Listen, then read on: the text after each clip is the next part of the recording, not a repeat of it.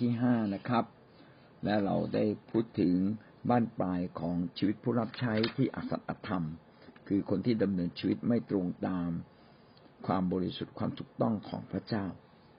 คนเหล่านี้จะมาเกิดอะไรขึ้นกับตัวเขานะครับแล้วเขาเป็นคนอย่างไร จะพบว่าคนเหล่านี้จะข้อที่หนึ่งก็คือเขาจะละทิ้งงาน ละทิ้งงานที่พระเจ้าทรงมอบหมายให้เขาทำประการต่อมาคือคนเหล่านี้ก็จะ หักหลังเจ้านายของเขา เช่นทรยศหักหลังผู้นำเป็นต้นนะครับ เราจะพูดข้อต่อไปนะครับ ไม่เพียงแต่ทรยศหักหลังเจ้านายหรือผู้นำของเขา ก็จะทรยศต่อพระเจ้าด้วยนะอยู่ในหน้าร้อยสามสิบสามนะครับ ถ้าเราไม่ซื่อสัตย์ต่อเจ้านายต่อผู้เลี้ยง ไม่ซื่อสัตย์ต่อพี่เลี้ยงของเรา ไม่ซื่อสัตย์ต่อคนรอบข้าง เราก็กำลังไม่ซื่อสัตย์ต่อพระเจ้าด้วย เราบางทีเราอาจจะบอกว่าเราไปโบสถ์แล้วเรายังรักพระเจ้าอยู่ แต่ว่าเราไม่สัตย์ซื่อต่อคนบางคน พี่น้องสิ่งที่ไม่ถูกต้องก็จะฝังอยู่ในใจเราตราบใดที่สิ่งที่ไม่ถูกต้องอยู่ในใจเรา และไม่ได้ถูกกระจัดทิ้งไป สิ่งเหล่านั้นก็จะเติบโตขึ้น จนวันหนึ่ง เราก็จะลืมพระเจ้าได้เช่นเดียวกัน ถ้าเราทรยศคนอื่นได้ ไม่ช้าไม่นานเราก็จะทรยศต่อพระเจ้าได้ เพราะมันเป็นเรื่องเดียวกันนะครับ เพียงแต่ว่าจะเกิดในต่างกรรมต่างวาระ เมื่อเราทรยศแต่เพียงเล็กน้อยต่อมนุษย์ วันหนึ่งมันก็จะเพิ่มขึ้นเพิ่มขึ้น จนเรากล้าทรยศต่อพระเจ้ากล้าทรยศต่อผู้นำก่อน แล้วก็กล้าทรยศต่อพระเจ้า แล้วก็ดูตัวอย่างนะครับ คนอิสราเอล คนอิสราเอลเนี่ยเมื่อออกจากอียิปต์เขาไม่ได้มั่นใจ และไม่ได้ยึดมั่นในนิมิตที่พระเจ้าให้เขาเข้าสู่ดินแดนคณะอันอันอุดมสมบูรณ์ด้วยน้ำพึ่งและน้ำนม เมื่อเขาเจอปัญหาต่างๆ เนื่องจากใจไม่เต็มร้อยนะครับ ก็จะบ่นว่าผู้นำและก็จะพยายามต่อสู้กับผู้นำก็คือโมเสสในเวลานั้น การที่เขาต่อว่าผู้นำก็เท่ากับเขากำลังเนี่ย ไม่พอใจพระเจ้า ในเวลาเดียวกัน เขาไม่มีใจในการติดตามพระเจ้าอย่างเต็มร้อยเปอร์เซ็นไม่ช้าไม่นาน เขาก็จะบอกว่าให้เราทั้งหลายกลับไปอียิปต์ดีกว่านะครับ ถ้าอยู่ตรงนี้มันยากลำบาก เขาไม่สามารถที่จะทนความยากลำบากเหล่านี้ได้พี่น้องจะเห็นเลยว่าเมื่อคนของพระเจ้านั้น ไม่ยึดในหลักการในทางของพระเจ้าจริง ๆ ก็จะเริ่มต้นปฏิเสธพระเจ้า ก็มีตัวอย่างที่ชัดนะครับที่ คนอิสราเอลเมื่อโมเสสไม่อยู่ โมเสสขึ้นไปเฝ้าพระเจ้าบนภูเขาสี่สิบวันสี่สิบคืน ประชาชนอิสราเอลนี่ก็ว่าวุ่นใจ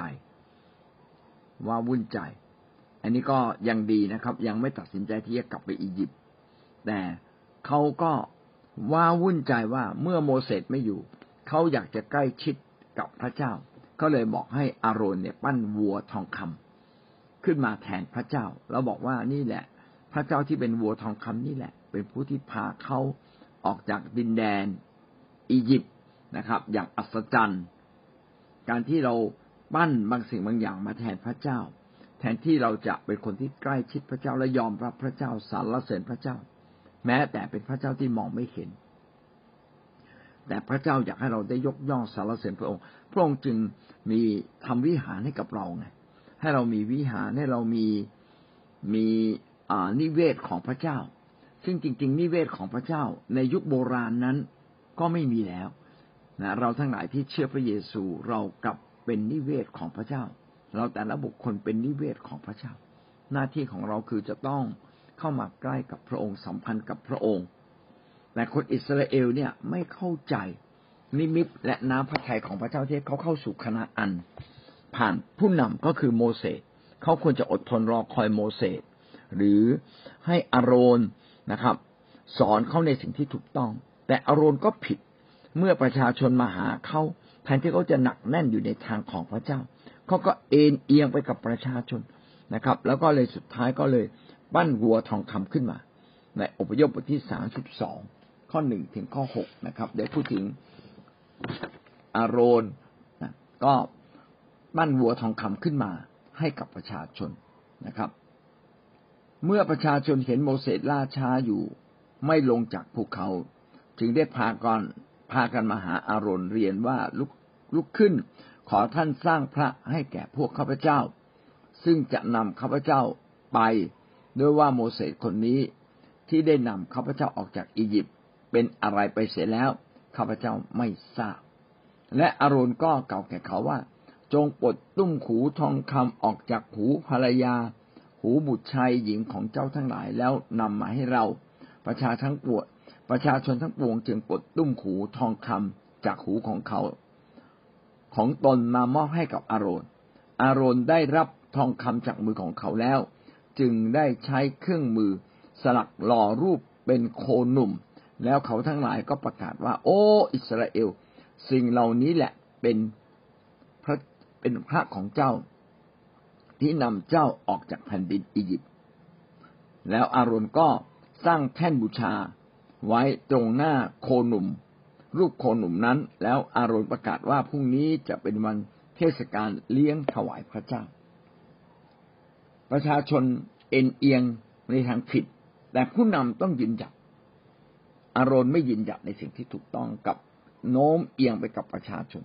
แสดงว่าอารอนเอง ก็ไม่ได้ยึดพระเจ้า อย่างหนักแน่นไว้ในใจ ก็เป็นสิ่งที่น่าเสียดายแล้วก็เป็นสิ่งที่พระเจ้าก็เตือนไปแล้ว อย่าสร้างรูปเคารพใด ๆ ขึ้นมากับไหว้บูชาแทนพระองค์เลยนะครับ คนเหล่านั้นก็ไม่ได้ยึดหลักการของพระเจ้า ถ้าเราเป็นคนที่ไม่สัตย์ซื่อเราก็จะไม่ยึดหลักการของพระเจ้าอย่างจริงจริงจังๆเราจะยึดหลักการของพระเจ้าในเวลาที่เราสะดวกสบาย ในเวลาที่ยากลำบากในเวลาที่ทดสอบทดลอง อย่างที่อารอนถูกทดสอบทดลองนี้ เราอาจจะไม่สามารถทนได้ เพราะว่าเราไม่ได้ยึดหลักของพระเจ้าอย่างชัดเจน เราไม่ได้มีนิมิตชัดๆในทางพระเจ้า ต่อไปซาอูลนะครับ ซาอูลก็เป็นอีกคนหนึ่งนะครับซาอูลเมื่อซามูเอลตายไป แล้ววันหนึ่งต้องออกรบ ก็รู้สึกกังวลกระวายใจ ว่าตนเองจะออกรบแล้วจะชนะหรือไม่ พี่น้องซาอูลก็เลยตัดสินใจไปหาคนทรงทรงเจ้าเข้าผี เพื่อจะทำนายทายทักว่าเขาจะชนะหรือไม่ชนะ คนที่อยู่ในความกลัวและไม่ได้ยึดหลักการของพระเจ้าจริง ๆ สุดท้ายก็จะหันเขออกนอกทางของพระเจ้าไป แท้จริงซาอูลก็ไม่เป็นคนที่ถูกต้องกับพระเจ้าตั้งแต่ต้น เขาไม่ได้รักพระเจ้าอย่างเต็มใจหรือสุดใจ เขาเพียงแค่รักษาตำแหน่งที่พระเจ้าให้ไว้เพื่อผลประโยชน์ของตนเอง พี่น้องคนแบบนี้คิดถึงแต่ตนเองไม่ได้คิดถึงพระเจ้า ในยามวิกฤต ในยามที่หน้าสิวหน้าขวาน เขาจะตัดสินใจถูกต้องกับพระเจ้าไม่ได้เลย ในเวลาที่เราสะดวกสบาย เราสามารถตัดสินใจได้ทั้งถูกและผิด ถ้าเราตัดสินใจผิดในเวลาที่เราสบาย ในเวลาวิกฤต เราจะตัดสินใจถูกต้องได้หรือก็เป็นสิ่งที่ยาก เพราะเราไหลไปกับเนื้อหนังของตัวเองเรียบร้อยแล้วหนึ่งซามูเอลบทที่สิบห้าข้อยี่สิบสองถึงข้อยี่สิบสามนะครับซามูเอลตอนนั้นซามูเอลยังไม่ตายก็เดินกับเดินซาอูล ตอนที่ซาอูลทำผิดนะครับ ไปรบกับคนอามาเลกนะครับ แล้วก็แทนที่จะทำตามในสิ่งที่พระเจ้าสั่งไว้ว่าให้ทำลายคนอมาเลกหมดซาอูลกับพรรคพวกก็ ลักของมาจำนวนหนึ่ง พระเจ้าก็ไม่พอพระทยัยเพราะว่าไม่เชื่อฟังพระเจ้า จึงมีการเตือนนะครับซามูเอลเตือนซาอูลว่าพระเจ้าทรงพอพระทัยในเครื่องเผาบูชา และเครื่องสัตวบูชา เท่ากับการที่จะเชื่อฟังพระสุรเสียงของพระองค์หรือ ดูเถิดที่จะเชื่อฟังก็ดีกว่าเครื่องบูชา และซึ่งจะสดับฟังก็ดีกว่าไขมันของบรรดาแกะผู้ พระเจ้าอยากเห็นเรานั้น เชื่อฟังเสียงของพระเจ้าทำตามเสียงของพระเจ้าสดับฟังให้ชัดๆว่าพระเจ้าปรารถนาและประสงค์สิ่งใด แล้วทำตามดีกว่าเอาเครื่องบูชามา จริงๆ พระเจ้าก็ปรารถนาเครื่องบูชา เช่น พระเจ้าอยากเห็นเราถวายทรัพย์ เพื่อเราจะรักพระเจ้า คนรักพระเจ้าเท่านั้นที่จะถวายทรัพย์ แต่คนไม่รักพระเจ้าก็จะหวงทรัพย์ นะครับทำบัญชีนะครับ เอาแค่สิบลบนะ พระเจ้าอย่าเกินนี้นะ แสดงว่าเราไม่ได้รักพระเจ้าด้วยความเต็มใจและสุดใจ เราไม่ได้เข้าใจว่าแท้จริงทรัพย์ทั้งสิ้นเป็นของพระเจ้า ชีวิตทั้งปวงของเรานั้นเป็นของพระเจ้า จึงกักพระเจ้าตลอดเวลา แสดงว่าลึกๆเราไม่ได้เชื่อฟังถ้อยคำของพระเจ้าเลย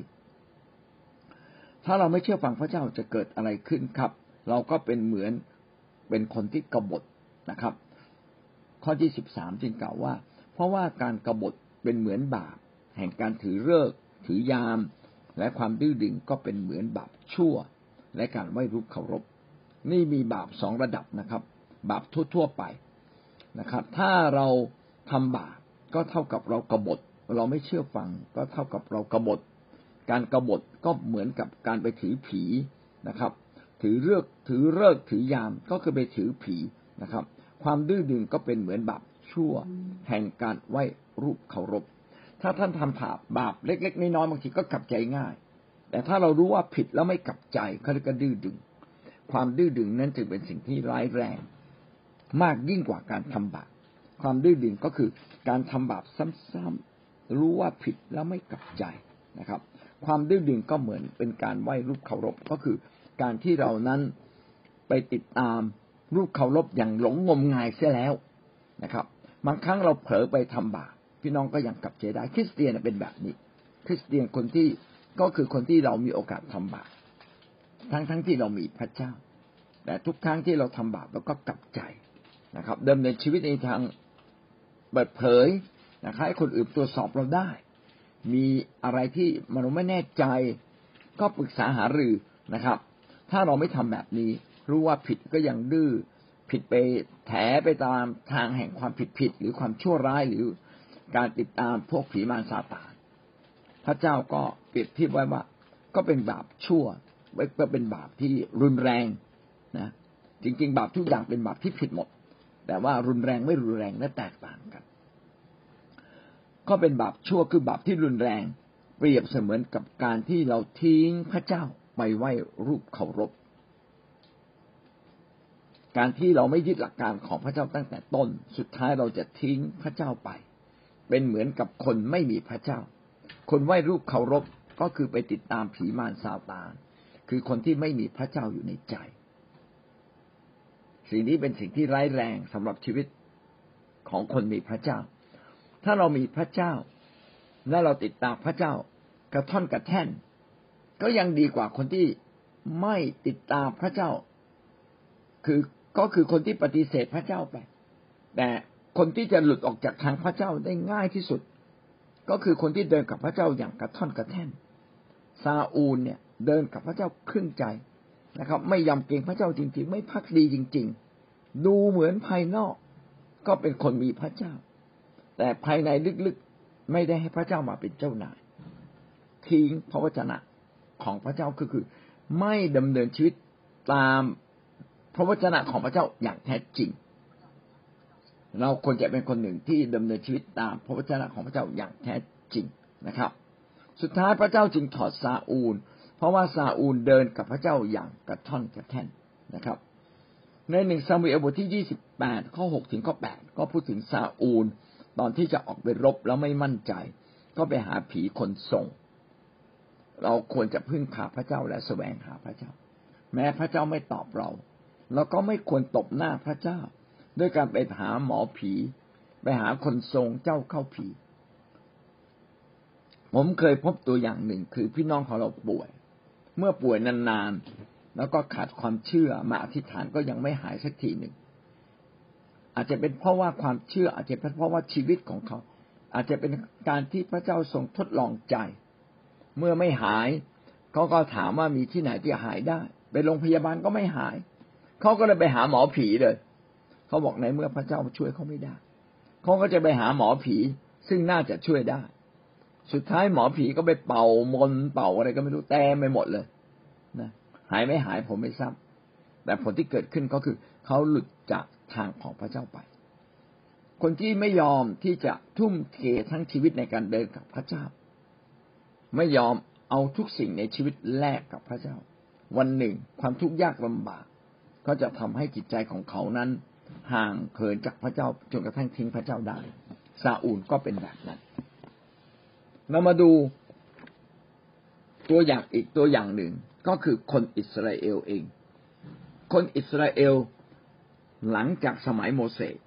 ก็ละทิ้งพระเจ้าเช่นเดียวกัน ไม่เชื่อฟังนะครับ แล้วก็ไปนมัสการพระอื่น ผู้รับใช้ของพระเจ้าจำนวนมากก็มีการตักเตือน มาเตือนตลอด เช่น ส่งอิสยามาเตือน ส่งเยเรมีมาเตือน ส่งเอเสเคียนมาเตือน แต่คนเหล่านั้นก็ไม่ฟังก็ขอยกตัวอย่าง เช่น ในอิสยาบทที่แปดข้อสิบเก้าถึงข้อยี่สิบสองพระเจ้าก็ตอบว่าพวกเขานะครับ และเมื่อเขาทั้งหลายเก่าแก่ท่านว่าจงปรึกษากับคนทรง และพ่อมดหมอ พ่อมดแม่มด ผู้ร้องเสียงจอกแจกและเสียงพึมพำไม่ควรที่ประชาชนจะปรึกษากับพระเจ้าของเขาหรือ ควรจะไปปรึกษาคนตายเพื่อคนเป็นหรือ นี่เป็นการคำต่อว่าของพระเจ้าผ่านอิสยามาถึงประชาชนอิสราเอลว่า เวลาประชาชนอิสราเอลมีปัญหาทำไมไปหาคนทรง ไปหาพ่อมดแม่มดนะครับ ทำไมมีพระเจ้าไม่มาปรึกษากับพระเจ้า ไม่มาหาพระเจ้า ไม่มาหาคนของพระเจ้าทำไมไปหาคนตาย เพื่อคนเป็นคำนี้เป็นคำที่มีความหมายทำไมไปปรึกษาคนตาย คนตายในนี้ในที่นี้ก็คือคนบาปซึ่งบั้นปลายสุดท้ายเขาต้องตายในนรกบึงไฟ ก็ชัดอยู่แล้ว คนเหล่านั้นเป็นคนบาป เมื่อไปยุ่งกับผีมารซาตานวิญญาณชั่วไปอำนาจ ยุ่งกับอำนาจมืด พี่น้องเราก็จะไหลตามอำนาจมืด ตาของเราฝ่ายวิญญาณก็จะปิด เราจะไม่ยอมรับพระเจ้า และคนเหล่านั้นที่อยู่ในอำนาจมืดก็ต้องตายไปพร้อมกับซาตาน และเราจะไปฟังเขาเหล่านั้นทำไม ในเมื่อเขาเนี่ยไม่มีชีวิตในอนาคต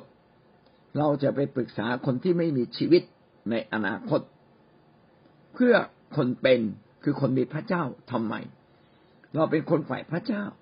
เราจะมีชีวิตนิรันดร์การทำไมเราต้องไปปรึกษาคนที่ไม่มีชีวิตนิรันดร์การ และทำไมเราไม่มาปรึกษาพระเจ้า ซึ่งมีความเป็นนิรันดร์การอยู่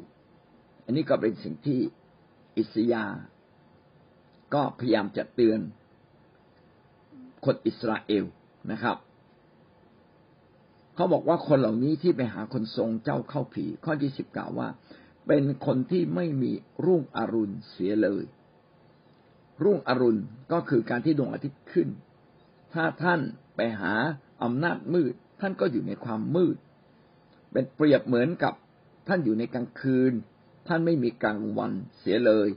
ไม่มีรุ่งอรุณเสียเลยก็คือไม่มีกลางวันเสียเลย คนในยุคนั้นไม่มีไฟ ฟ้าเหมือนอย่างเราที่จะเปิดไฟให้สว่างช่วงกลางคืน กลางคืนมืดก็คือมืดนะครับ อย่างเก่งก็จุดคบเพลิงขึ้นมาบ้างนะครับ แล้วก็ส่วนใหญ่ก็นอนกันแล้ว เรากลางคืนเราจะเดินไปไหนก็ยากลำบาก ถ้าไม่มีดวงจันทร์ที่ส่องสว่าง ไม่มีคบเพลิง เราก็จะหกล้มตกหลุมตกมอนะครับ อันนี้ก็เป็นสิ่งที่เตือนชีวิตเราว่า ถ้าเราละทิ้งพระเจ้า เราไปเชื่อสิ่งที่ไร้สาระ พี่น้องก็เป็นเป็นเหมือนคนตกหลุมตกบ่อ เยเรมีก็เป็นผู้รับใช้พระเจ้าที่มาเตือนคนอิสราเอล เยเรมีเนี่ยเป็นผู้รับใช้พระเจ้าในยุคที่ใกล้ ๆ กับกรุงเยรูซาเล็มจะแตกแล้ว คนยิวนี่มีสองอาณาจักรนะครับ ก็คือคนอาณาจักรเหนือซึ่งเชื่อพระเจ้าเพียงแค่ครึ่งใจ มีเมืองหลวงอยู่ที่สมาเรียนะ เราเรียกคนเหล่านั้นว่าอิสราเอล และคนยูดาห์นะครับ ซึ่งเป็นแค่เผ่าสองเผ่า ก็คือยูดาห์กับเบนยามินที่ตัดสินใจเชื่อพระเจ้าจริง ๆ ซึ่งอยู่ในแวดวงของกษัตริย์ดาวิดราชวงศ์ดาวิดนะครับ คนเหล่านี้ก็รักพระเจ้า แต่ก็ยังขึ้นขึ้นลงลงขึ้นอยู่กับว่าผู้นำคือกษัตริย์ในยุคนั้น ผู้ใดรักพระเจ้า ก็จะพาประชาชน คนยิว คนยูดาทั้งหมด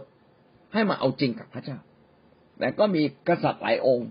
ที่ไม่เอาจริง ก็พาคนออกนอกลู่นอกทาง เยเรมีก็มาเตือนนะครับว่าให้เอาจริงกับพระเจ้านะ ให้กลับใจทิ้งรูปเคารพ ถ้าไม่ทิ้งรูปเคารพ เกรงว่าบ้านเมืองนี้จะต้องถูกตกไปในเมืองขึ้นของประเทศอื่นๆ อย่างแน่นอน และทุกครั้งที่มีการล้อมเมืองเยเรมีก็ตักเตือน ทั้งข้าราชการตักเตือนท่านประชาชนตักเตือนทั้งกษัตริย์ แต่คนยิวก็ไม่ฟังนะครับ คนยูดาหรือคนยิวนี่ก็ไม่ฟังเยเยเรมีบทที่แปดข้อสิบเก้าก็เขียนไว้ดังนี้นะครับ พระเจ้าไม่ได้สถิตในสิโยนหรือพระราชาของเมืองนั้นของเมืองนั้นไม่อยู่ในนั้นหรือทำไมเขายั่วยุเราให้โกรธด้วยรูปเคารพของเขาและด้วยพระต่างด้าวของเขา พระเจ้าก็ต่อต่อว่าอิสราเอลนะครับ ต่อว่าคนยิว ต่อว่าคนยูดาผ่านเยเรมี บอกว่าทำไมมายั่วพระเจ้าให้โกรธด้วยรูปเคารพ ถ้าจะเปรียบประเด็นนี้ให้เกิดความเข้าใจมากขึ้น ก็เป็นเหมือนสามีภรรยานี่อยู่ด้วยกัน สามีนี่มีภรรยาที่ดีดีนะครับ แต่สุดท้ายก็ไปพาภรรยาคนใหม่เข้าบ้าน โอ้เป็นการไม่ให้เกียรติเลย ถ้าจะให้ชัดยิ่งขึ้นเอาเปรียบเทียบใหม่ก็แล้วกัน เหมือนกับภรรยาซึ่งควรจะอยู่กับสามีนะครับ แล้วก็แอบไปมีกิ๊ก อยู่คนข้างนอกนะผู้หญิงไปมีกิ๊กผู้ชายกับคนข้างนอก แล้วสุดท้ายพาผู้ชายคนนั้นเข้าบ้าน โอ้โห เป็นการตบหน้าผู้ชายอย่างรุนแรงพระเจ้าก็รู้สึกอย่างนั้นนะครับ ว่าเราทั้งหลายเนี่ยเป็นเหมือนกับเป็นเจ้าสาวของพระองค์ ที่เตรียมจะแต่งงานแล้วอะ แล้วเราก็ไปหาสามี ไปหาแฟนคนใหม่แล้วพาเข้าบ้านอีก มาเยอะยันอีก การที่ประชาชนอิสราเอล คนยูดารู้จักพระเจ้ามาอย่างดี มาเป็นพันปี แล้วก็พระเจ้าก็ช่วยเขาอย่างมากเลย เขาควรจะรอคอยพระเจ้า เป็นเหมือนเจ้าสาวที่รอคอยเจ้าบ่าวมารับ แต่ครับกับทำตรงกันข้าม คือไป ไหว้รูปเคารพไปถวายบูชาต่อพระต่างด้าว โอ้พระองค์ก็เสียใจอย่างยิ่งเลย ไปเผาเครื่องหอม ถวายบูชาพระเทมเทศอีกนะครับ เยเรมีบทที่สิบแปดข้อสิบห้าแต่ประชากรของเราได้ลืมเราเสีย เขาทั้งหลายเผาเครื่องหอมบูชาพระเทศเขาได้สะดุดในขนทางของเขาในถนนโบราณ เข้าและเข้าไปตามซอย ไม่ไปตามทางถนนหลวง แทนที่ถนนหลวงของพระเจ้าซึ่งเป็นถนนโบราณ เป็นทางใหญ่มีธรรมบัญญัติมีผู้รับใช้พระเจ้า มีผู้เผยพระชนะคอยเตือนเราบอกชัดๆกับเรา ก็ยังไม่ฟังก็ยังแอบไปยังตามทางเล็กๆ นอกลู่นอกทาง เป็นเหมือนกับคริสเตียนทั้งหลายที่มาเชื่อพระเจ้า พระเจ้าก็อวยพร แต่ก็นอกลู่นอกทางนะครับ ใช้ทรัพย์สินใช้เงินทอง ใช้ชีวิตอย่างอิลุยฉุยแฉกไม่ได้สนใจว่าพระเจ้านั้นทรงเป็นเจ้าของชีวิตของเขา ไปตามซอกตามซอยแห่งความผิดผิดแอบทำผิดนะครับแทนที่จะไปตามทางหลวงของพระเจ้าโดยกับพระเจ้าอย่างสัตย์ซื่อเยเรมี 44 ข้อ 8 ถึงข้อ 11 ก็เตือนคล้าย ๆกันนะครับ ว่าทำไมเจ้าจึงเผาเครื่องหอมให้แก่พระอื่นนะครับ ข้อเก้าบอกว่าทำไมเจ้าได้ลืม นะครับ ความอาธรรมของบัมพบุรุษ คืออดีตเนี่ยบัมพบุรุษของคนยิว ก็ทำผิดมาตลอด แล้วพระเจ้าก็ตีสอน ก็รู้อยู่แล้ว แล้วทำไมยังไปทำตามสิ่งเหล่านั้นอีกนะแม้กระทั่งวันนี้พระเจ้าเตือนแล้วนะครับ เจ้าเขาทั้งหลายก็ยังไม่ถ่อมตัวลงนะหันกลับมายังกฎหมายหรือธรรมบัญญัติของพระเจ้านะครับ ถ้าอย่างนั้น พระเจ้าก็จึงเตือนไว้ในข้อสิบเอ็ดบอกว่า เพราะฉะนั้นเจ้าพระเจ้าจอมโยธา พระเจ้าอิสราเอลจริงตรัสอย่างนี้ว่า ดูเถิดเราจะมุ่งหน้าของเราต่อสู้เจ้า หมายลงโทษจะตัดยูดาออกเสียให้สิ้น ถ้าคนยูดาถูกเตือนว่าอย่าออกนอกลู่นอกทาง อย่าทำตัวผิดผิด อย่าปีลูกเคารพ อย่าไปทรงเจ้าเข้าผี แล้วยังไม่ฟังอีก พระเจ้าบอกว่าถ้าเตือนแล้วเตือนอีกไม่ฟังเตือนแล้วเตือนอีกไม่ฟัง พระเจ้าจะมุ่งหน้าลงโทษเจ้า พระเจ้าจะไม่ปล่อยแล้วพระเจ้าจะเอาจริงตีสอนเนี่ยหลายครั้งเราทั้งหลายดำเนินชีวิตแล้วเราผิดกับพระเจ้า แล้วเราเห็นว่าพระเจ้ายังไม่ลงโทษ เราก็เข้าใจว่าพระเจ้าคงไม่เอาโทษ พระเจ้าคงไม่เข็น พระเจ้าคงไม่รู้ หรือรู้ก็คงเห็นใจเราว่าเราอ่อนแอเราคงคงไม่ลงโทษเรา พี่น้องเข้าใจผิดนะครับพระเจ้ากำลังรอคอย ว่าเมื่อไหร่เจ้าจะกลับใจ จะทิ้งบาปจริง ๆนะครับ ถ้าเราทรยศพระเจ้า พระเจ้าก็สุดท้ายก็ต้องทิ้งเรานะครับ คนสัตย์ซื่อจึงจะได้รับการอวยพรและหวังว่าเราจะได้อ่านพระคัมภีร์และเป็นสิ่งที่เตือนใจเรา ว่าถ้าคนยิว คนยูดาทิ้งพระเจ้าและพระเจ้าลงโทษฉันใด เราทั้งหลายก็เช่นกัน ถ้าเราทิ้งพระเจ้าทรยศต่อพระองค์ พระองค์ก็ไม่ทิ้ง พระองค์ก็จะทอดทิ้งเรา พระองค์จะไม่เก็บเราไว้ เอเสเคียบทที่เจ็ดข้อยี่สิบถึงข้อยี่สิบสามก็ต่อว่าคนอิสราเอลที่ไปไหว้รูปเคารพ ถวายบูชา สิ่งที่น่าสะอิดสะเอียนนะครับ เป็นสิ่งที่ท้าทายพระเจ้า เป็นการนอกใจพระเจ้า พระเจ้าไม่พอพระทยัย ต่อมาเรามาดูผู้เชื่อในยุคนี้ในหน้าร้อยสามสิบหกผู้เชื่อในยุคนี้เราได้เปรียบกว่าคนเชื่อพระเจ้าในยุคโบราณ เพราะว่าการเชื่อพระเจ้าในยุคโบราณ พี่น้องไม่มีหนังสือธรรมบัญญัติอ่าน หนังสือธรรมบัญญัตินั้นต้องเก็บไว้ในพันนิเวศของพระเจ้า แล้วจะมีเฉพาะพวกปุโรหิตพวกพวกที่มีความรู้ พวกที่ทำงานของพระเจ้าคือคนเลวี คนธรรมดาไม่มีสิทธิ์อ่านเลยนะครับ แต่ในยุคนี้เราทุกคนมีพระคัมภีร์สามสามารถหาซื้อมาเก็บไว้เป็นเจ้าของส่วนตัว ยิ่งกว่านั้นเรายังมีพระวิญญาณบริสุทธิ์ที่สถิตอยู่กับเรา และเราก็ยังมีคริสตจักรหรือพระกายของพระเจ้า ที่คอยติดตามเรา มีพี่เลี้ยงคอยติดตามเรา เอาใจใส่เรา มีศิษยาพิบาลคอยดูแลเรา ไม่ว่าเราอยู่ที่ไหนนะครับ เราก็ยังมีพี่เลี้ยงคอยติดตามดูดูแลเรา ดังนั้นคริสเตียนในยุคนี้เราจึงต้องเป็นคนที่ตั้งใจ มาพันผูกกับคริสตจักรของพระเจ้า มาเข้ามารับการดูแลเลี้ยงดู เพื่อเราจะได้เอาจริงเอาจังกับพระเจ้า มีแต่คนเอาจริง เท่านั้นที่จะรอด ถ้าเราไม่เอาจริง เราจะไม่รอดนะครับ พระเจ้าจึงเตือนเราว่าอย่าไปผิดโบสถ์อย่าไปหาพระเทียมเทศ อย่าไปดำเนินชีวิตกับคนที่ไม่เอาจริงกับพระเจ้า มัทธิวบทที่เจ็ดข้อสิบห้าที่ว่าไปผิดบทก็คือบทที่ไม่เอาพระเยซูคริสต์นะครับท่านทั้งหลายจงระวังผู้เผย พระวจนะเทศที่มาหาท่านนุ่งห่มดุดแกะ แต่ภายในเขาไร้กาบดุดหมาป่า พี่น้องติดตามผู้ใดพี่น้องก็ต้องพิสูจน์จริง ๆว่าเขาเป็นคนฝ่ายพระเจ้าไหมนะแล้วต้องพิสูจน์เขา การเวลาก็พิสูจน์ว่าผู้รับใช้ของพระเจ้า เป็นผู้รับใช้แท้ หรือเป็นผู้รับใช้พระเจ้าเทียมเท็จ และเราก็ดูคำสอนของเขาว่าคำสอนของเขาได้ถูกต้องกับหลักการของพระเจ้าหรือไม่ ถ้าไม่พี่น้องอย่าตามไปนะครับ กิจการบทที่ยี่สิบข้อยี่สิบเก้าถึงข้อสามสิบข้าพเจ้าทราบว่าเมื่อข้าพเจ้าไปแล้วจะมีสุนัขป่าอันร้าย เข้ามาในหมู่พวกท่าน และจะไม่ละเว้นฝูงแกะไว้เลย จะมีบางคนในพวกท่านกล่าวผันแปรความจริง เพื่อจะชักชวนพวกสาวกให้หลงตามเขาไป อาจารย์เปาโลก็เตือนคิดจักต่างๆ ที่อาจารย์เปาโลไปบุกเบิกขึ้นมา แล้วก็มีผู้เชื่อว่าให้ระมัดระวังจะมีผู้สอนเท็จดุดขอเหล่านั้นเป็นเหมือนกับหมาป่าอันร้ายนะครับ นุ่งห่มแบบแกะ ภายนอกดูเหมือนแกะ แต่ภายในนั้นเป็นสุนัขป่าอันร้ายพี่น้องสิ่งนี้ก็เตือนใจเรานะครับ ว่า เอ๊วันนี้เราเป็นผู้รับใช้พระเจ้าเนี่ย เราจะกลายเป็นสุนัขป่า ที่เอาเปรียบแกะไหมไปกินแกะไหมเราได้พูดความจริงของพระเจ้า สอนความจริงของพระเจ้า หรือเราสอนเรื่องเท็จ เราสอนด้วยจิตใจที่ตรงไปตรงมา ต่อถ้อยคำของพระเจ้า หรือไม่และเรายำเกรงถ้อยคำของพระเจ้าหรือไม่